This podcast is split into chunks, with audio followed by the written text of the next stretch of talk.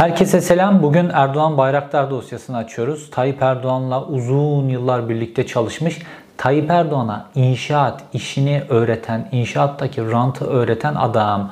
Fakat şimdi araları acayip gergin, kavgalı vaziyetteler. Erdoğan Bayraktar ara sıra böyle Twitter'dan Tayyip Erdoğan'a sürekli imalı ve iğneli mesajlar gönderiyor. Ve son olarak da bir röportaj verdi ve dedi ki 17 Aralık yani Türkiye'nin en büyük operasyonu, en büyük yolsuzluk operasyonunda benimle ilgili ne varsa telefon dinlemeleri vesaire hepsi A'dan Z'ye doğrudur dedi.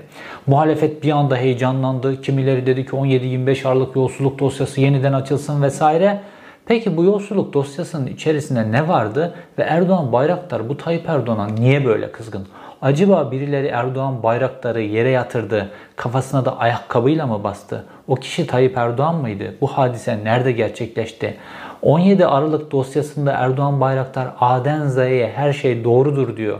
Peki bu 17 Aralık dosyasında Erdoğan Bayraktar'la ilgili ne vardı? Hep böyle Rıza Zerrab falan konuşuluyor ama esas olarak bu inşaat işleriyle ilgili ne vardı? Sokaktaki 100 kişiye sorsak 99 tanesi bu yolsuzluk dosyasında Erdoğan Bayraktar'la ilgili ne olduğunu bilmez. Ama o dosyada neler var? Malı nasıl götürmüşler? Nasıl götürmüşler? Özellikle İstanbul'u nasıl yemişler? Bugün ben size o yolsuzluk dosyasından bazı önemli olayları, en büyüklerini anlatacağım. Hepsini anlatmak mümkün değil. En büyük 4 tane olay anlatacağım. Nasıl götürmüşler bunu göreceksiniz.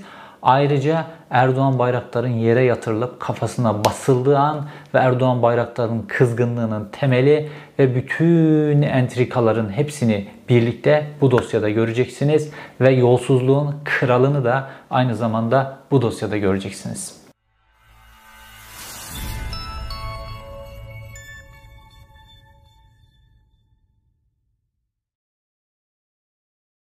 Erdoğan Bayraktar kim? Niye önemli? Önce bununla başlamamız lazım. Çünkü pek çok genç izleyicim için Erdoğan Bayraktar ismi hiçbir şey ifade etmiyor. Şimdi Erdoğan Bayraktar Tayyip Erdoğan'la ta İstanbul Büyükşehir Belediye Başkanlığı döneminden beri tanışan ve kendisi de özel sektörde işte inşaat mühendisi kendisi özel sektörde de pek çok konut yapıp satmış bir adam. Ve Tayyip Erdoğan iktidara geldiğinde işte üzerinde de çeşitli baskılar var, askerlerle geçinemiyor filan. Halk desteği kendisi için çok önemli. Daha devletin iplerini eline almadığı için halk desteğinin çok çok çok önemli olduğu günler.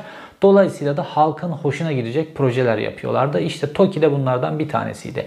İşte dar gelirler için konutlar üretilecek. Bunlar çok uzun vadelerle satılacak dar gelirlere. Dolayısıyla da Tayyip Erdoğan'ın arkasında fakir, fukara, halk desteği devam edecek.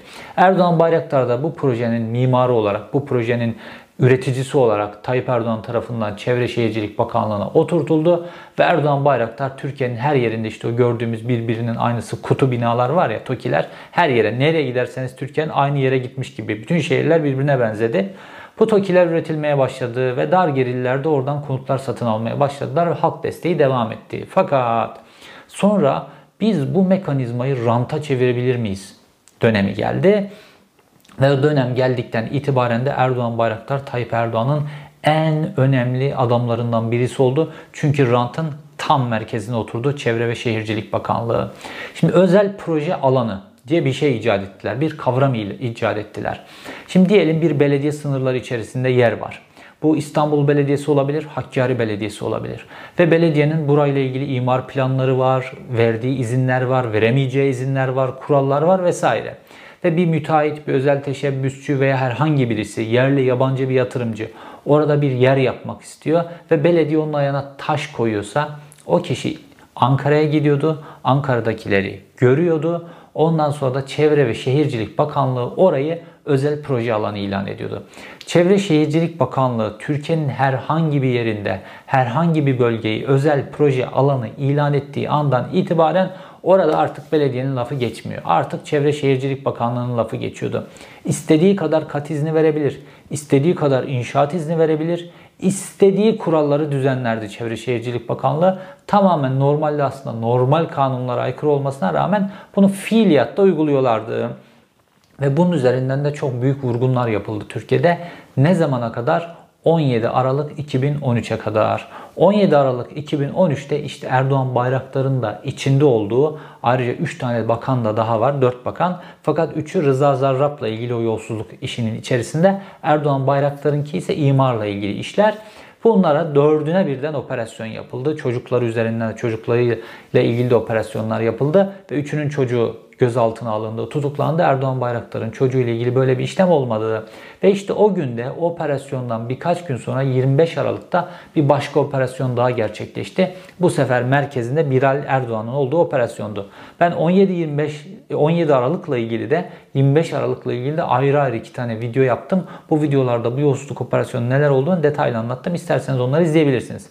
Ve 25 Aralık 2013 günü yani Erdoğan Bayraktar'ı hedef alan e, yolsuzluk operasyonundan bir hafta sonra 25 Aralık'ta operasyon gerçekleşince Erdoğan Bayraktar 25 Aralık'ta televizyona çıktı. Çünkü Erdoğan kendisi ve Bilal Erdoğan'ın üzerine yüklendiği için o 4 tane bakanı görevden alıp bir süre rahatlamak istiyordu ve 4 tane bakanın üzerinde de istifa edin baskısı vardı. Ve Erdoğan Bayraktar da buna direniyordu.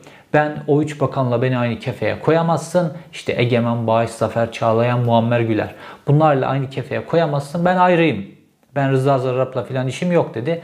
Ve Erdoğan Bayraktar NTV canlı yayınına bağlanıp dedi ki benim telefon tapeleri işte dinlemeler o yolsuzluk soruşturmasına ne geçiyorsa benim yaptığım her şey başbakanın bilgisi dahilinde onun emir ve talimatlarıyla olmuştur. Ben şu an Adalet ve Kalkınma Partisi üyeliğinden, milletvekilliğinden, bakanlıktan istifa ediyorum. Tayyip Erdoğan da istifa edip vatanı rahatlatmalı. Fakat rüşvet ve yolsuzluk ifadelerinin bulunduğu bir operasyon sebebiyle istifa ediniz ve beni rahatlatacak deklarasyon yayınlayınız şeklinde tarafıma baskı yapılmasını kabul etmiyorum. Soruşturma dosyasında etmiyorum çünkü soruşturma dosyasında var olan ve yasalara uygun olarak onaylanan imar planlarının büyük bir bölümü Sayın Başbakan'ın talimatı ile yapılmıştır.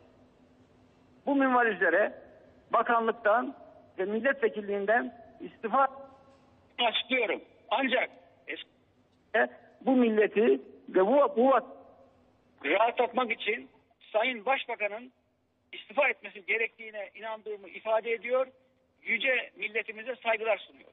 Ve Erdoğan Bayraktar bu cümleyi kurduktan sonra Türkiye'nin gündemine bir bomba düştü ve Erdoğan Bayraktar bir anda ortadan kayboldu. Fakat sonrasındaki yazışmalara baktığımızda Erdoğan Bayraktar istifa etmiş olmasına rağmen başbakan tarafından görevden alınmıştır diye yazışmalardan geçti. Yazışmalarda yer alıyor devletin resmi yazışmalarında ve Erdoğan Bayraktar'ın Tayyip Erdoğan'a kızgınlığının temel sebebi de bu. Erdoğan Bayraktar diyor ki beni diyor o Rıza Zarrab'dan rüşvet alan 3 tane bakanla aynı kefeye koydun. Oysa ben ne yaptımsa senin emir ve talimatlarınla yaptım. Dolayısıyla sen benim arkamda durmak zorundaydın. Ben onlarla aynı kefeye hatta diyor ki o hırsızlarla aynı kefenin içerisine koydu. Onlarla aynı kefenin içerisine koyamazsın diyor. Ve günler böyle geçti. Günler geçti gitti. Fakat şimdi filmi bir ileri alacağım. Sonra bir de geri alacağım. Erdoğan Bayraktar'ın kafasına ayakkabıyla basılma anına geri geleceğiz. Şimdi Erdoğan Bayraktar şu an pasif bir görevde. Fakat son bir yıldır böyle yavaş yavaş Tayyip Erdoğan'a yönelik böyle imalarda bulunuyor. Bunlardan bir tanesi ve en önemlilerinden bir tanesi yakın dönemde hatırlayacaksınız Tayyip Erdoğan bayramda partililere yönelik parti teşkilatlarına bir canlı yayınla bağlandı. Orada konuşurken Tayyip Erdoğan çok hasta gözüküyordu. Metni kaçırıyor, gözleri zaman zaman kapanıyor, kendisine gelemiyor, nerede olduğunu unutur gibi davranışlar içerisinde bulunuyor filan sağlığı berbat gözüküyordu ve herkes şok olduğu görüntüler izleyince. Erdoğan Bayraktar bunun hemen arkasından bir tweet attı. Ve dedi ki ne kadar az bilirsen o kadar rahat uyursun. Rus yazar Gorki'den alınmış bir cümle. Bunu kullandı ve herkes bu cümleyi Tayyip Erdoğan'a yönelik söylediği konusunda hemfikirdi. Ondan onun devamında bir tweet daha geldi Erdoğan Bayraktar'dan. Bu sefer de dedi ki artık Adalet ve Kalkınma Partisi'nde yalakalık devri kapandı, yağcılık devri kapandı, şebeklik devri başladı diye bir tweet attı. Bu da büyük bir yankı uyandırdı ve sonrasında da işte geldik esas meseleye. Bu sefer Erdoğan Bayraktar 17 Aralık dosyasının kapağını açtı ve bu sefer bir röportaj verdi. Röportajında dedi ki 17 Aralık dosyasında benim hakkımda ne varsa 17 Aralık yolsuzluk dosyasında benim hakkımda ne varsa telefon dinlemeleri, belgeler vesaire hepsi A'dan Z'ye doğrudur dedi Erdoğan Bayraktar. Şimdi bu büyük bir itiraf. Normalde 17-25 Aralık dosyası Tayyip Erdoğan'ın atadığı savcı tarafından kapatıldı. Yani mahkemeye bile gitmedi. Soruşturma aşamasında kapatıldı. İşte polisler dağıtıldı, polisler tutuklandı, savcılar tutuklandı, hakimler tutuklandı. O dosyayı yapan kim varsa tutuklandı. Karıları tutuklandı. O yetmedi çocukları da tutuklandı. Tayyip Erdoğan için kin meselesi, kan davası meselesi bu. Hatta o polislerden bazılarının eşleri daha bu hafta tutuklandılar. Mesela Ömer Köse filan gibi bazı polislerin eşleri daha bu geçtiğimiz hafta tutuklandılar. Yakalandılar daha doğrusu ve tutuklandılar. Pek çoğunun eşi, kızı vesaire de içeride. Neyse Erdoğan Bayraktar bu cümleyi kurduktan sonra muhalefet üzerine atladı ve muhalefet dedi ki aha işte itirafçı bu. Dolayısıyla artık yeni bir delil ortaya çıkmıştır. Çünkü soruşturmalarda yeni bir delil ortaya çıkınca soruşturma yeniden açılır. Kapanmış olsa bile. İşte Erdoğan Bayraktar soruşturmadaki bu yolsuzlukları doğruluyor. A'dan Z'ye doğrudur diyor. Dosya yeniden açılmalı. Peki o savcılar nerede? O savcılar nerede? hangi savcı açabilecek bu dosyayı Türkiye'de yeniden? Böyle bir savcı ortada yok. Savcıların nasıl olduğunu artık biliyorsunuz. Savcılar A dersen Tayyip Erdoğan ona dava açmakla meşguller. Fakat Erdoğan Bayraktar olayı daha da ileri taşıdı. Dedi ki bir buçuk senedir Tayyip Erdoğan'la görüşmeyi bıraktım çünkü faydası yok. Şimdi Adalet ve Kalkınma Partisi'nde bu cümleyi Tayyip Erdoğan'a karşı kurabilmek büyük bir cüret. Ya çok şey biliyorsunuzdur, elinizde çok şey vardır. Tayyip Erdoğan size dokunmayacağına ilişkin bir garantiniz vardır. Ya da işte Erdoğan Bayraktar gibi böyle las kafalı birisi zaman zaman böyle deliliğiniz patladığı zaman her şeyi söyleyebilecek birisisinizdir.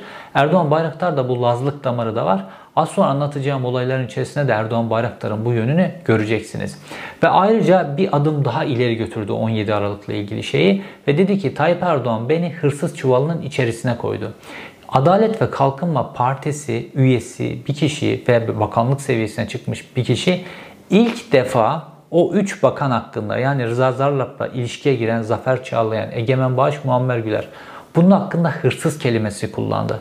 Beni hırsız çuvalının içerisine koydu. Oysa benim dosyamın onlarla ilgisi yoktu. Onların çocukları tutuklandı. Çocukların evinden para sayma makineleri, ayakkabı kutularının içerisinde paralar, çelik kasalar içerisinde paralar çıktı filan ama bende yok dedi Egemen Bağış. Dolayısıyla kendisinin ondan ayrı tutulması gerektiğinin altını bir daha çizerken o üç bakana da açıkça hırsız kelimesini yapıştırdı. Peki Erdoğan Bayraktar niye kızgın bu kadar? Şimdi gelelim buraya. Tabii ki bu hırsız çuvalının içerisine konmasından dolayı kızgın. O üç bakan kendileri Rıza Zarrab'la da bazı işler çevirmişler. Tabii ki Erdoğan'ın bilgisi dahilinde Rıza Zarrab'la pek çok iş çevirmişler. Rıza Zarrab'dan Erdoğan Bayrak, er, Tayyip Erdoğan'a da giden e, rüşvetler var. Ama Erdoğan Bayraktar diyor ki ben diyor bu imar işlerinde filan bu rantmant meseleleri var ya bunda ne değişiklik yaptımsa diyor ne yaptımsa senin bilgin dahilinde yaptım diyor Tayyip Erdoğan. Dolayısıyla niye benim arkamda durmadın? Ve diyor ki ben diyor senin 40 yıllık dava arkadaşınım. Çünkü milli görüşün içerisinden geliyor. Dava arkadaşınım diyor. Oysa o üç bakan Egemen Bağış, Zafer Çağlayan, e, Muammer Güler bunlar böyle milli görüş içerisinden gelip Tayyip Erdoğan'la hareket etmiş adamlar değiller. Onlar sonradan Adalet ve Kalkınma Partisi'ne eklenmiş adamlar. Beni 40 yıllık adamını nasıl sattın noktasına getiriyor Erdoğan Bayraktar. Ki bir noktada haklı. Fakat olayı şimdi 17 Aralık'tan bir ay sonrasına saracağım size. İşte şimdi Erdoğan Bayraktar'ın bütün çevresinde anlatılan ve Tayyip Erdoğan'ın koruma zincirinin içerisinde de anlatılan olayların esas kızgınlığın, esas affedilemez meselelerin patladığı güne geliyoruz. Şimdi Erdoğan Bayraktar daha yolsuzluk operasyonu devam ederken aralığın son haftası 2013'te çıktı dedi ki ben bakanlıktan milletvekilliğinden istifa ediyorum. Tayyip Erdoğan'a vatanı rahatlatmak için istifa etmelidir. Dedikten sonra Erdoğan Bayraktar ortadan kayboldu. Ne kadar? Bir ay süreyle ortadan kayboldu Erdoğan Bayraktar. İşte Tayyip Erdoğan o arada durumu toparladı. Dört bakanı görevden aldı Erdoğan Bayraktar dahil. İşte paralel söylemi her medyada her tarafta konuşulmaya başlandı. Polisler görevden alındı, savcılar görevden alındı. Erdoğan durumu toparladı. Ve bir ay sonra Tayyip Erdoğan'la Erdoğan Bayraktar Başbakanlıkta bir araya geldiler 2014'ün Ocak ayının son haftasının Perşembe günü bir araya geldiler. Bu bütün o dönem korumalar arasında anlatılan mevzu şimdi de Erdoğan Bayraktar çevresinde esas olarak kızgınlığın, kabalığın ve pek çok şeyin müsebbibi olarak gösterilen gün. Normalde o gün Erdoğan Bayraktar'la Tayyip Erdoğan görüşecekler. Bir sulh imzalanacak. Erdoğan Bayraktar bu durumu düzeltecek. Ondan sonra da yollarına devam edecekler bir şekilde. Fakat Erdoğan Bayraktar Tayyip Erdoğan'ın makam odasına adım attığı andan itibaren daha önceden orada hazırlanmış bir koruma takımı var. O koruma takımı da Tayyip Erdoğan'ın yeğeni Ali Erdoğan tarafından yönetiliyor. Hani şu meşhur Ali Erdoğan var ya arkadaşının karısına sarkması ile ilgili tapeler ortaya çıkan, vatandaşa telefon açıp ana avrat küfrettiği tapeler ortaya çıkan, otomatik tüfekle yolda geçen motosikletleri durdurup onları tehdit eden, Hatta milletvekillerine Tayyip Erdoğan'ın karşısına dik dur diye böyle bir milletvekilinin pantolonundan tutup yukarı çekmişti. Dik dur diye. Yani koruma milletvekiline böyle davranıyor. O milletvekili siyasetçiydi daha doğrusu AKP'de. Siyaseti bıraktı onuruna gururuna yediremeyip. Neyse işte Ali Erdoğan'ın kontrolünde bir takım var orada bekliyorlar. Erdoğan bayrakları Tayyip Erdoğan'ın odasının girişinde. Ve Erdoğan Bayraktar Tayyip Erdoğan'ın odasından içeri girer girmez bu koruma takımı Erdoğan Bayraktar'ın üzerine çullanıyor. Önceden planlanmış her şey. Erdoğan Bayraktar'ı yere yatırıyorlar. Ondan sonra Tayyip Erdoğan geliyor ayakkabısıyla Erdoğan Bayraktar'ın kafasına basıyor. Ve Erdoğan Bayraktar orada çok ağır cümleler kuruyor. Ve Erdoğan Bayraktar'a o vaziyette özür dilettiriyor. O vaziyette aman dilettiriyor. Ondan sonra da Erdoğan Bayraktar'ı biraz da hırpalayıp bırakıyorlar. Ne yapacağını, ne edeceğini her şeyi de tarif edip Erdoğan Bayraktar'ı bırakıyorlar. Ondan birkaç gün sonra pazartesi gününe geldik. 3 Şubat 2014 günü Tayyip Erdoğan Almanya'ya gidecekti ve Almanya'ya gitmeden önce havalimanında basın toplantısı düzenledi. Bu basın toplantısında da önceden soru hazırlanmış bir şekilde Tayyip Erdoğan'a işte Erdoğan Bayraktar böyle sizi istifaya davet etmişti filan bu konu ne olacak filan gibi bir soru soruldu. Ve Tayyip Erdoğan da dedi ki o konuyu düzeltecek olan kişi ben değilim. O konuyu düzeltecek olan kişi e, Erdoğan Bayraktar sanırım bu konuda bir şeyler söyleyecek diye bir cümle kurdu. Tayyip Erdoğan bu cümleyi kurduktan birkaç saat sonra Erdoğan Bayraktar hemen uzun bir yazılı açıklama yaptı. Hazırlanmış sanki. Böyle uzun bir yazılı açıklama yaptı. Hiç de Erdoğan Bayraktar'ın üslubuna da uygun bir yazılı açıklama değil aslında. Kelimeler onun üslubu değil. Ve bu yazılı açıklamada Erdoğan Bayraktar Tayyip Erdoğan açık açık özür diledi.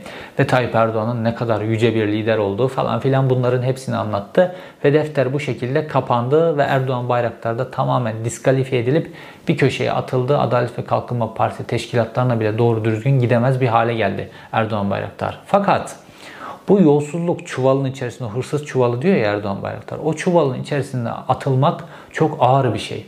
Şimdi bu e, yolsuzluk çuvalının içerisinde tasfiye olanlar var ya mesela onlardan Zafer Çağlayan, Muammer Güler. Bunlar psikolojik tedavi gördüler. Mesela Zafer Çağlayan'a Rıza Zarrab işte 750 bin euroluk bir saat hediye etmişti ya. Zafer Çağlayan'ı sağda solda restoranda orada burada insanlar görüyor. Bakanım saat kaç filan gibi laflar atıyorlardı. Zafer Çağlayan bir ara insan içerisine çıkamıyordu. Muammer Güler de aynı şekilde. Bunlar psikolojik tedavi gördüler. Egemen Bağış'ın derisi kalın olduğu için onda hiçbir utanma vesaire hiçbir şey olmadığı için öyle bir psikolojik tedavi görmez. Hatta mutlu olmuştur. Oh biraz daha yiyecek fırsat geldi filan diye. Fakat Erdoğan Bayraktar da anlıyoruz ki psikolojik olarak çok etkilenmiş onlarla birlikte o çuvalın içerisinde atılmakta. Peki Erdoğan Bayraktar masum mu? Erdoğan Bayraktar'ın A'dan Z'ye doğrudur dediği yolsuzluk dosyalarının içerisinde ne var? Şimdi dedim ya bunu Türkiye'de sokaktaki 100 kişiye sorsan 99 tanesi bilmez. Fakat ben şimdi Erdoğan Bayraktar'ın o yolsuzluk dosyası 17-25 aralığın içerisinde 17 Aralık yolsuzluk dosyasının içerisindeki imar vurgunları ile ilgili meselede Erdoğan Bayraktar'ın rolü Erdoğan Bayraktar'a zorla yaptırılan şeyler fakat çok büyük milyarlarca dolarlık bir vurgunun döndüğü sadece İstanbul'dan 4 tane hadiseyi anlatacağım. Yolsuzluk neymiş? Malı nasıl götürmüşler? Ve özel sektörün içerisindeki o müteahhitler de hangi müteahhitler parayı nasıl götürdüler, rüşvet nasıl döndü vesaire bunların hepsini detaylarıyla anlatacağım. Tabii ki bu işin kalbinde Sedat Peker'in sürekli gündeme getirdiği Süleyman Soylu'nun akrabası Sadık Soylu da başrollerde. Zorlu Center'la başlıyoruz. Hani İstanbul'da Boğaz Köprüsü'nden geçtiğimiz zaman gördüğümüz o dörtlü bina var ya Zorlu AVM vesaire. Burada nasıl dolaplar dönmüş, nasıl paralar götürülmüş, kimlerin cebine neler girmiş duyunca dinledikçe dinledikçe kahrolacaksınız. Şimdi burası bildiğimiz Zincirlikuyu İETT garajıydı. Burası. Ve 2007 yılında satışa çıkartıldı ve işte o zamana kadar ki en büyük satış bedeli o zamana kadar tek parça halinde kamudan satılmış en büyük arsa olarak tarihe geçti ve Zincirli İETT Zincirli Kuyu İETT garajını Ahmet Nazif Zorlu aldı. Kim? Bu meşhur Vestel'in sahibi Ahmet Nazif Zorlu. Normalde böyle işte seküler, laik filan bir adam, cumhuriyetçi bir aileden geliyor filan. Böyle bir adam. Hatta askerlerle arası çok iyi. İşte o Manisa'daki Vestel fabrikası yeri geldiğinde silah fabrikasına da dönüştürülecek şekilde devletin desteğiyle, ordunun planlamasıyla filan yapılmış filan. Devlette filan askerlerle filan da arası iyi böyle cumhuriyetçi filan bir adam. Fakat Böyle bu para, malı götürme, rant işi olunca bir bakıyorsunuz böyle ideolojilerin hiç önemi kalmıyor böyle. Çoğun son derece böyle laik kemalist falan gibi gözüken Zorlu ailesi böyle en koyu İslamcı iktidarla filan da çalışıyor beraber. Paralar da yer değiştiriyor filan. Hepsi malı götürüyorlar. Vatan, millet, Türkiye, İstanbul'un silüeti, İstanbul'un trafiği, şu bu, halkın parası hiçbir şeyin önemi olmuyor. Para oldu mu ideolojiler, ideolojiler hiçbir şey malı götürmek oldu mu hiçbir şey kalmıyor. Şimdi burada Nazif Zorlu'nun da neler yaptığını ondan sonra ondan rüşvet alanlarında neler yaptığını anlatacağız. Şimdi İETT garajı Zorlu'ya geçtikten sonra işte proje ile ilgili yarışmalar yapıldı. Proje çıkartıldı ortaya.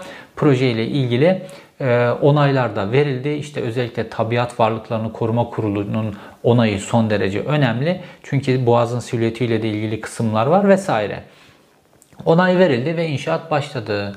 Fakat projedekinden bambaşka bir inşaat yükselmeye başladı. Projede olmayan şeyler olmaya başladı. Normalde şu an gördüğünüz 100 metrelik kuleler var ya o 4 kulenin her biri 100 metre. Normalde sadece en arkadaki kule 100 metre olacaktı. Diğer kuleler daha kısa olacaktı. Kule başına 25 metre ile 15 metre arası hırsızlık var orada. Normalde o katlar olmayacaktı. Fakat inşaat yürüdü. Böyle dört tane kule hiç dokunmadılar. Bu kucağa oturtmak için adam inşaatı yaparken hiç dokunmadılar.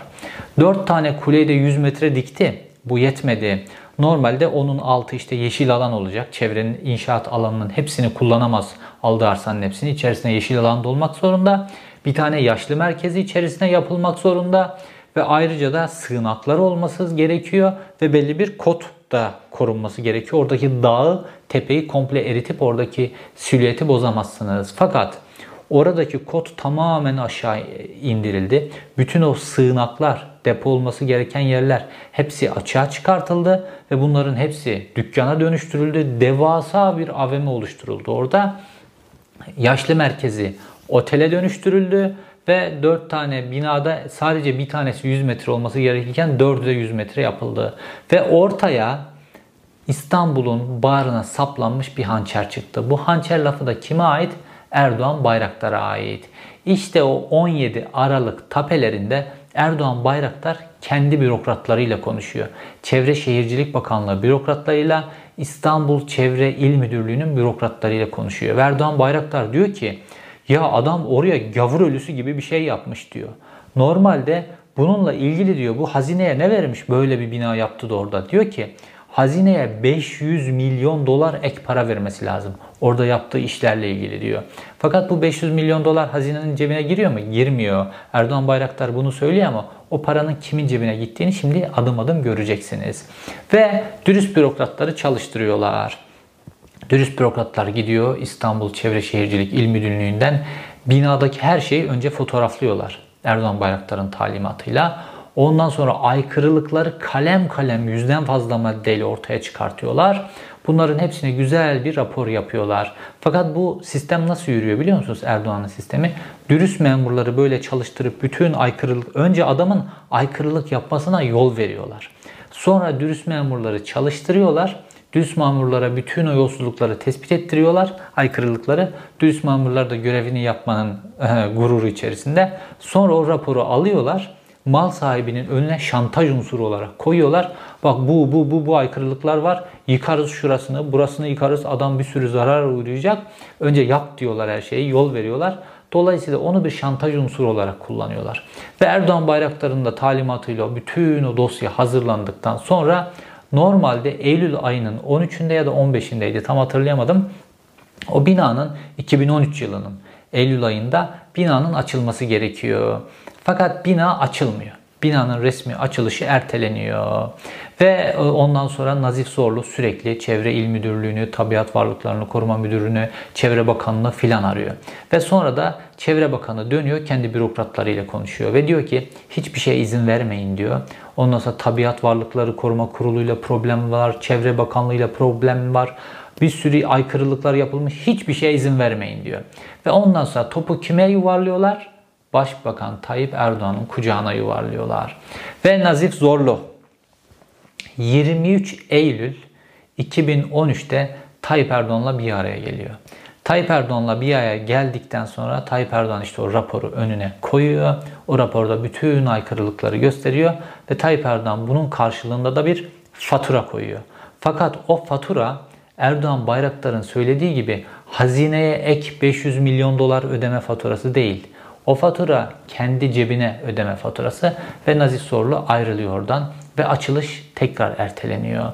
Açılış erteleniyor ve Ekim ayına doğru geldiğimizde Erdoğan Bayraktar'ın bürokratları arasındaki telefonlar dinlemeye takılıyor. Yolsuzluk operasyonunu takip eden polislerin dinlemelerine.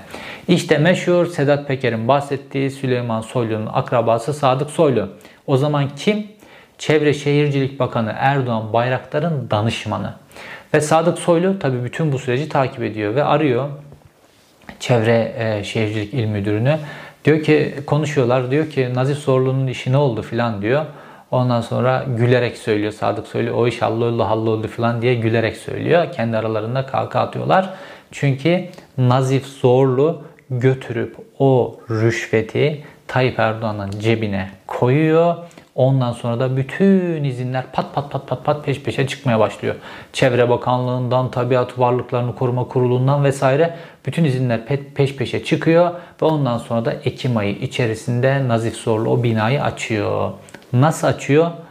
Tam ilk plana yani onaylanmış ve ihalesi yapılmış ve o ihale üzerinden düşün o plan üzerinden ihale yapıldığı için o, o şekilde o arsa satılmış.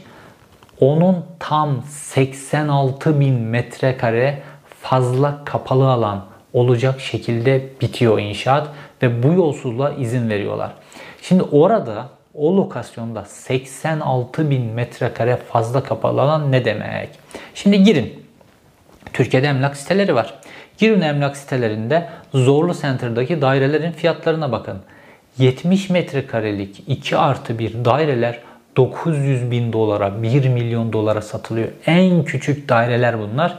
1 milyon dolara yakın paraya satılıyor. Hatta o fazla yapılan yer var ya o 4 tane kule dediğim gibi 3 kulede her birinde 25 metre 15 metre fazla yapılıyor ya. 25 metre bir fazlalık ne demek biliyor musunuz? 9 kat demek neredeyse. Boğaz manzaralı 9 katın fiyatını düşünün ve orada bazı daireler var. Büyük daireler. Dairelerin fiyatı 175 milyon dolar tek bir dairenin fiyatı. Çünkü dünyanın en güzel manzaralarından bir tanesini görüyorsunuz.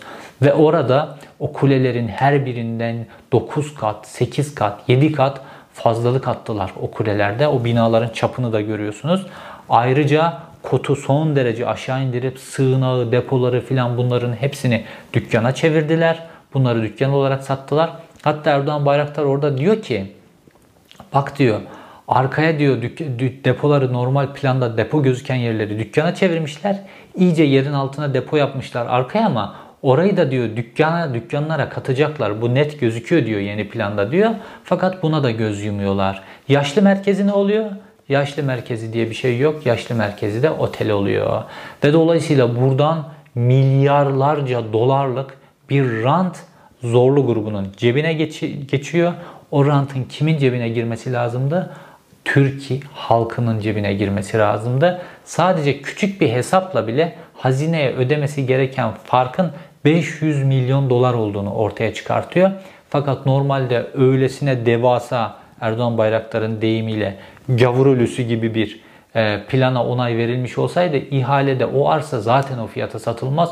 Kat kat fazlasına satılırdı. Fakat bütün bu organizasyonla bu işi Tayyip Erdoğan'ın cebine doğru çalıştırdılar ve İstanbul'un süliyetinde her seferi Boğaziçi Köprüsü'nden geçen herkes o dört tane çirkin binaya bakıyor Böyle dört tane çirkin binanın İstanbul'un silüetini, Boğaz'ın silüetini nasıl bozduğunu görüyor. Düşünün yan tarafta böyle binalar var. 5 katlı, 6 katlı binalar. Bir anda 100 metrelik 4 tane bina yükseliyor Boğaz'ın silüetinde. Artı trafiği mahvetti o bölgedeki vesaire vesaire. Pek çok büyük problem ortaya çıkardı. İETT garajı böyle bir ranta dönüştürüldü. Yaşlı merkezi vesaire, yeşil alan filan onların hepsi de hikaye oldu. Arazinin neredeyse tamamına bina yaptılar. Yeşil alan diye de dükkanların çatısına böyle biraz çim ekmişler filan. Onları da yeşil alan gösterdiler. Böylesine büyük bir rant. Fakat bu rantta ne oldu? İşte Türkiye'nin en böyle modern ailelerinden filan gösterilen zorlu bu ranta, bu rant için hiç böyle İslamcı vesaire böyle normalde bir araya gelip tokalaşmayacağı bile kişilerle anlaştı. Rant konusunda hiçbir anlaşma yok. O binalarda, kulelerde İstanbul'un silüetini mahvettiği, burada bir yolsuzluk döndüğünü bile bile o kulelerde de Türkiye'nin en ünlü sanatçıları, onlar bunlar hepsi de oralarda binalar aldılar. Hatta altına bir tane de sanat merkezi gibi bir yer açtılar. Orası böyle bir yolsuzlukla, rüşvetle yapıldığı 2013'te net olarak bu yolsuzluk dosyalarında ortaya çıkmasına rağmen halen daha kendisini muhalif olarak adlandıran tiyatro grupları da gidip orada gösteri sergiliyorlar. Normalde normal bir düzende muhalif sanatçılar o merkezi protesto ederler. Kardeşim burası rantla, yolsuzlukla, rüşvetle yapılmış diye protesto ederler. Ama Türkiye'de böyle bir ilke, milke, böyle bir şey aramayın hak getire. Bu zorlu dosyasıydı. 86 bin metrekare kapalı alanın İstanbul Boğazı'na bakan 86 bin metrekare kapalı alanın vurgunu hikayesi böyleydi. Şimdi gelelim başka bir yolsuzluk dosyasına. Erdoğan Bayraktar'ın A'dan Z'ye doğru dediği 17 Aralık yolsuzluk operasyonunun imar dosyasının içerisindeki en büyük vurgunlardan bir tanesi de Ali Ağoğlu ile ilgili vurgun dosyası. Ali Ağoğlu'nun iki tane büyük projesi bu dosyanın içerisine girmiş. Bunlardan bir tanesi Maslak 1453, ikincisi de Bakırköy 46 projesi. Bunların ikisinde de imara aykırı emsal artışları, fazla kat yapma, orman arazisine taşma, işte az önce saydığım bodruma mekanlarını dükkana çevirme filan gibi her şey var. Özellikle Bakırköy 46'da çok fazla kat çıkılmış. Ondan sonra Maslak 1453 dosyasının içerisinde ise orman arazisine taşma, normalde verilen arazinin neredeyse tamamı inşaat arazisi olarak kullanılmış. Orada da görüyorsunuz inanılmaz çirkin tamamen devasa bir beton yığını insanı rahatsız ediyor. Hatırlarsınız buranın reklamlarını Ali Ağoğlu böyle ormanın içerisinde beyaz bir atla dolaşıyordu. Sinan Çetin çekmişti hatta reklamını filan. Son derece büyük bir yolsuzluk var. Ve yine bunu dürüst bürokratlar ortaya çıkartıyor. Bu sefer dürüst, dürüst bürokratlar nerede? İstanbul Büyükşehir Belediyesi'nin içerisinde. İstanbul Büyükşehir Belediyesi'nin içerisinde bu alanlardaki büyük vurgunlar ortaya çıkartılınca Kadir Topbaş bununla ilgili bazı hamleler yapıyor. Özellikle Bakırköy 46 projesinde Kadir Topbaş o katların tıraşlanması ile ilgili bazı baskılar yapıyor. O zaman Alioğlu ne yapıyor? Önce Çevre Şehircilik Bakanlığı'na gidiyor. Ondan sonra da Tayyip Erdoğan'a gidiyor. İşte orada Erdoğan Bayraktar'ın bütün tapeler A'dan Z'ye doğru diyor ya Ali Ağoğlu ile Erdoğan Bayraktar'ın arasında bir tape var. Ve Ali Ağoğlu Erdoğan Bayraktar'a diyor ki ya sen diyor boş ver diyor kuralı muralı filan sana uymuyorsa sen istediğin gibi yap geç diyor. İstediğini yap diyor. Resmen Çevre Bakanı İstanbul'un en değerli lokasyonlarından iki tanesinde bir müteahhit ediyor ki istediğini yap diyor. Bir bakan bunu niye der? Neyin karşılığında der? Niye bunu der? Karşılığı şu. Ali Ağoğlu şantiyelerinde vesaire bütün yemek işlerini Erdoğan Bayraktar'ın oğlu Oğuz Bayraktar'a veriyor. Hani o böyle işçiler bazen isyan ediyorlar ya yemeklerin içerisinden böcek çıkıyor, berbat yemekler filan. O yemek şirketi esas işi bu değil ki. O yemek şirketi bir orada güzel yemek çıkarıp da beğenilip de bir başka şantiyede yine o işi almak gibi bir derdi yok ki.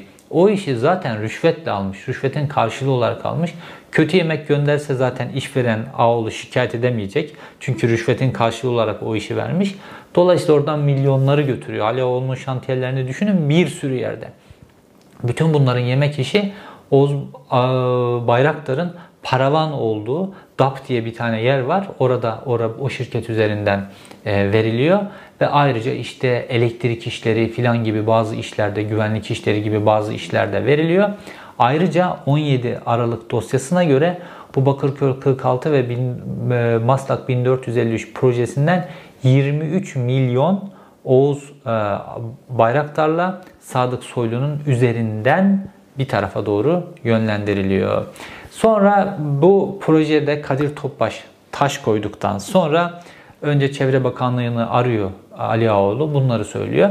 Daha sonra gidiyor işi orada da halledemeyince belli bir ölçüde garantiyi alamayınca çünkü Kadir Topbaş taş koyuyor burada. Belediye bürokratları taş koyuyor. O zaman da gidiyor Tayyip Erdoğan'a ve Ali Ağoğlu'nun yine bir telefon tapası takılıyor. Burada yolsuzluk dosyasında. Ali Ağoğlu diyor ki Kadir Topbaş çözmedi. Ondan sonra bakan da çözemedi. Ben de gittim patronun yanına. Patrona gittim. Patrona mevzuyu anlattım. Patron orada, patron dediği Tayyip Erdoğan Kadir Topbaş aradı diyor. Kadir Topbaş'a fırçaladı diyor. Ondan sonra bu iş halloldu diyor. Sonra dönüyoruz. O A'dan Z'ye doğru tapeler var ya. Çevre Bakanlığı'nın kendi bürokratlar arasındaki konuşmaya yine burada da Sadık Soylu Sedat Peker'in gediklisi Sadık Soylu başrolde. Sadık Soylu işte olayı bütün o bürokratlar anlatıyor. Ali Oğlu'nun gittiği, Tayyip Erdoğan'la konuyu hallettiği, bütün onun detaylarını veriyor. Ve bütün bürokratlar da önünden çekiliyor. Ve Ali Ağoğlu Erdoğan Bayraktar'ın dediği şekilde Maslak 1453'te de Bakırköy 40 Kalkıntı projesinde de istediği her şeyi yapıyor. Orman arazisine de giriyor. Bütün aldığı arsanın tamamına da betonları döküyor daha fazla kat çıkıyor. İstediği her şeyi yapıyor. Ve ondan sonra buradan da milyarlık bir rant Ali Ağoğlu'nun cebine giriyor. Peki Ali Ağoğlu gitti de Tayyip Erdoğan'a bunları bunları söyleyip ta İstanbul Büyükşehir Belediyesi'ne fırçalattı. Neyin karşılığında? Neyin karşılığında olduğunu da daha sonraki tapelerde görüyoruz. Bu sefer Tayyip Erdoğan çağırıyor Ali Ağoğlu'nu Diyor ki senin İstanbul'da şöyle bir arsan varmış diyor. O arsayı bizim Bilal'in yönettiği Türgev Vakfı'na devret diyor. Alioğlu da büyük hayırsever olarak o arsayı Türgev Vakfı'na devrediyor. Sonra da telefon konuşmasında şöyle diyor. Patron bize çok sağlam bir fatura kesti diyor. Ee, orada kamunun malını, orman arazisini filan mahvedip o çirkin heyula gibi binaları dikersen ondan sonra da sağlam bir fatura gider. Fakat bu fatura devede kulak gibi bir fatura. Ali Ağoğlu'nun binalarını İstanbul'un her tarafını dolaştığınızda görüyorsunuzdur. İstanbul'u nasıl mahvettiğini, o çirkin beton binalar, o çirkin heyulalar, e, Erdoğan Bayraktar'ın deyimiyle gavur ölüsü şeylerin hepsini görüyorsunuz. Nasıl oluyor da bütün İstanbul'un her yerinde bir tane müteahhite sürekli böyle kıyak, Tayyip Erdoğan deyimiyle kupon araziler tek tek veriliyor. İşte bu organizasyon sayesinde veriliyor ve bugün Erdoğan Bayraktar çıkıyor diyor ki o dosyanın içerisindeki her şey A'dan Z'ye doğrudur diyor ve bunu da doğrulamış oluyor. Aleoğlu'nun üzerinden yürütülen bütün bu rüşvet ve bu rüşvetin karşılığında verilen imar rantlarını da Erdoğan Bayraktar doğrulamış oluyor. Fakat bir savcı, bir cesur savcı hala yok. Şimdi gelelim bir başka vurgun dosyasına. Yine başrollerimizde tabii ki Erdoğan Bayraktar var. Bu kez yolsuzluğun merkezi İstanbul'un başka bir gözbebeği Şişli. Şişli'de Bulgar Ortodoks Kilisesi'nin bir arazisi var ve arazi sadece sağlık tesisi yapmak üzere ayrılmış. Yani şehir planlamasında, belediyenin yaptığı şehir planlamasında bu arazinin üzerine sadece sağlık tesisi yapılabilir. Ve taş yapının patronu Emrullah Turanlı belediye başvuruyor. Diyor ki ben bu arazinin üzerine otel dikmek istiyorum diyor. Belediye meclisine konu geliyor. Belediye meclisinde AKP'lisi, CHP'lisi, MHP'li üyelerin hepsinin oyuyla yani oy birliğiyle bu reddediliyor. Deniyor ki burası sağlık tesisi yapılmak üzere ayrılmış bir arazi. Buraya sadece sağlık tesisi yapılabilir. Ne yapıyor taş yapının patronu Emrullah Turanlı? Hemen gidiyor Ankara'ya. Kime? Ceplerini göreceği kişilerin yanına. Sadık Soylu bunlardan bir tanesi. Ayrıca bütün bu işlerin içerisinde dönemin Çekmeköy Belediye Başkanı Sipahi de var. O da burada örgüt lideri olarak anılıyor bu 17 Aralık dosyasının içerisinde. Çünkü o İstanbul'da bir mevzu olunca onun üzerine gidiyorlar. O işte Ankara'da kimi göreceklerini falan şey yapıyor. Bütün organizasyon sonrasında da para organizasyonu bu şekilde yapılıyor. Ve taş yapının patronu Ankara'ya gidiyor ve Çevre Bakanlığı'yla görüştükten sonra yani Sadık Soylu'yla görüştükten sonra bir anda Çevre Bakanlığı bu araziyi özel proje alanı ilan ediyor. Çevre Bakanlığı araziyi özel proje alanı ilan ettikten sonra artık Çevre Bakanlığı'nın lafı geçiyor. Ve İstanbul'un Şişli sakinlerine sağlık merkezi olarak hizmet verecek bir arazi hop otele dönüştürülüyor. Otele dönüşmesi demek 4, 5, 6, 10 kat rant demek. Bu rant ne oluyor? Taş yapının cebine indiriliyor. Taş yapının cebine indirilince bu rant bunun karşılığında aynı şekilde Çevre Bakanlığı'ndaki bürokratlar, Çevre Bakanı Tayyip Erdoğan bütün bu sirkülasyon hepsi sakallarını alıyorlar. Hepsi rüşvetlerini alıyorlar ve İstanbul'un kalbine bir hançer daha dikiliyor. Bir sağlık alanı olması gereken yer otele dönüşüyor. Ve şimdi gelelim yine merkezinde Erdoğan Bayraktar'ın olduğu ve Erdoğan Bayraktar'ın A'dan Z'ye doğru dediği olaylardan bir tanesi bu sefer Tayyip Erdoğan'ın kendi ailesi için yaptığı Urla villaları meselesine. Esselamu Aleyküm. Abi aleyküm selam. Hayırlı akşamlar abicim. Nasılsın? Hayırlı iyisin? akşamlar. Allah razı olsun. Sizden nasılsınız? İyisiniz inşallah. Sağ olasın abi. Abi şu e, şeye İmar Bakanı mı ne vardı ona söyleyebilir mi? O Ursa Urfa kaymakamı şeye gidecek. Abi söyle. Urla şeyini o kendisi arayacaktı. He he he, tamam. il müdürü. He he he. Tamam. Hani eğer şu bir iki gün içinde eğer aramazlar He, tekrar ar- benim haberim olsa ben Erdoğan'ı tekrar şey Tamam. yaparım. Bana bugün telefon ettiler de Kim e, etti? kaymak, kaymakam gitmiş oraya. He. Benim benim böyle bir şeyden haberim yok demiş şey. e, o imar Tamam. müdürü. Bir Er. Er- Erdoğan Bey unuttu herhalde. Erdoğan hemen bağla bakayım. Tayyip Erdoğan'ın böyle hiç ölmeyecekmiş gibi her yere 5 tane villa dikme huyu var. İşte İstanbul Kısıklı'da 5 tane villa var. Bir tanesi kendi 4 tanesi çocuklar için. İşte Çatalca'ya 5 tane villa yaptırıyor. Bir tanesi kendi 4 tane çocuklar için. Bir de Urla meselesi var. Urla'ya da işte 5 tane villa yapılıyor. Urla Zeytineline. Türkiye'nin en güzel lokasyonlarından bir tanesi. Normalde orada Gençler Plajı diye bir plaj var. İşte gençlerin gidebileceği böyle sarp bir arazi. Oraya gidiyorlar. Orada bir koy var. İnsanların çadır kurup filan denize girdikleri bir alan. Fakat Tayyip Erdoğan buraya göz koyuyor. Kiminle birlikte? Latif Topbaş'la birlikte Erenköy cemaatinin lideri, önde gelenlerinden bir tanesi. Ve Tayyip Erdoğan'a da aslında baktığımızda Tayyip Erdoğan milli görüşten ziyade Erenköy cemaatinin adamıdır aslına bakarsanız. Köken itibariyle onlara daha yakındır. Onların rahle-i tedrisinden daha çok geçmiştir esas olarak. Ve burada Latif Topbaş'la beraber oraya villaları konduruyorlar. 5 tane bir tane de Latif Topbaş da kendisine yaptırıyor tabii ki. Fakat orası birinci derecede sit alanı. Birinci derece sit alanından çıkartılması lazım. Fakat o dönem hala dürüst bürokratlar var ve İzmir valisi bu işe karşı çıkıyor. Ve İzmir valisinin karşı çıktığını Latif Topbaş telefonda Tayyip Erdoğan'a söylüyor. Hani Erdoğan Bayraktar'ın A'dan Z'ye doğru dediği tapeler var ya. Tayyip Erdoğan'a söylüyor.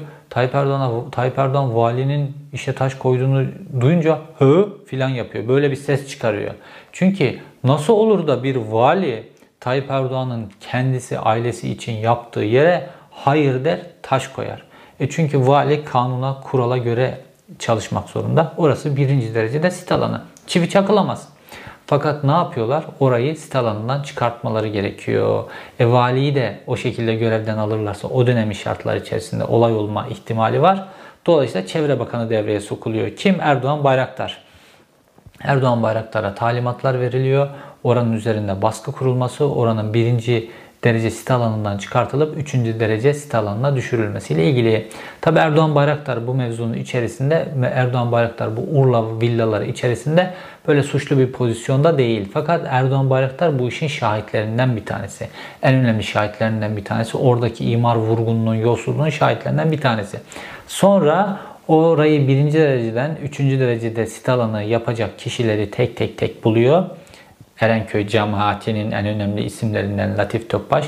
Onların hepsine rüşvet veriliyor ve ondan sonra orası 3. derece sit alanına getirilip Tayyip Erdoğan'ın 5 tane villası oraya da konduruluyor. Fakat baktığımızda Kısıklı'da villası var. Çatalca'da işte yayla gibi gideceği yerde 5 tane villası var. Urla'da 5 tane villası var. Şimdi de saray dönemine geçti. Artık villalar yetmiyor.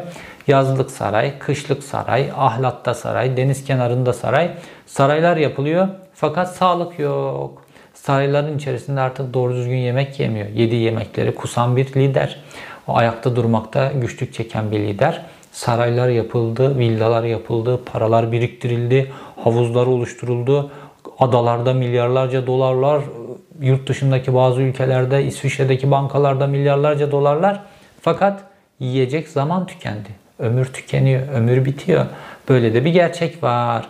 Fakat Erdoğan Bayraktar meselesini bağlarsak. Erdoğan Bayraktar'ın dediğim gibi kızgınlıkları var.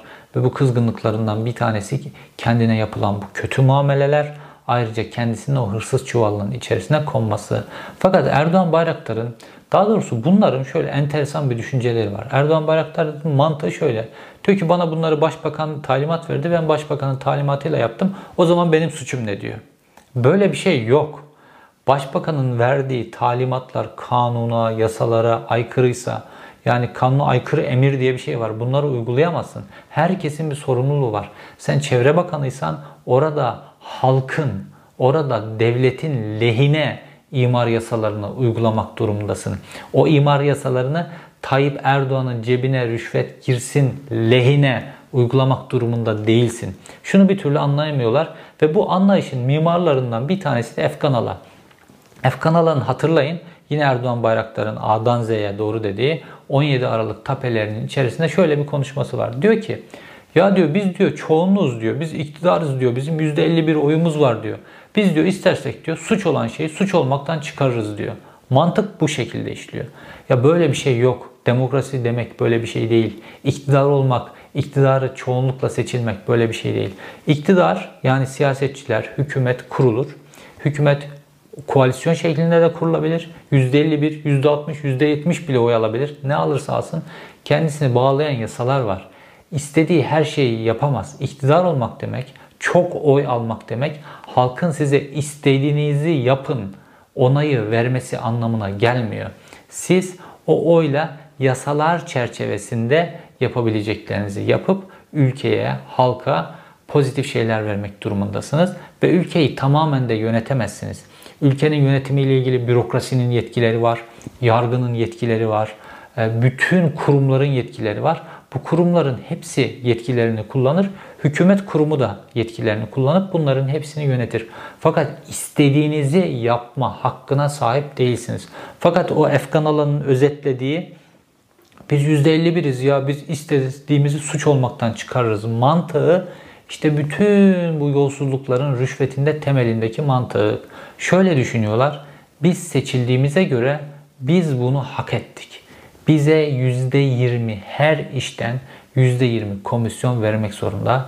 Nazif Zorlu da vermek zorunda. Taş yapı da vermek zorunda. Başka herkes de Ali Ağu da vermek zorunda. Dolayısıyla da bunu da nasıl sağlıyorlar? Dürüst bürokratlara rapor hazırlatıp sonra da onları şantaj meselesi olarak bunların önüne koyuyorlar ve o şekilde ceplerine bu rantları indirmiş oluyorlar. Şimdi Erdoğan Bayraktar bir demeç verdi.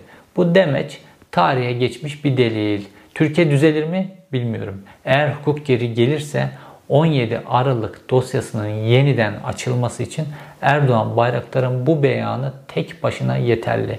Ne demişti Erdoğan Bayraktar?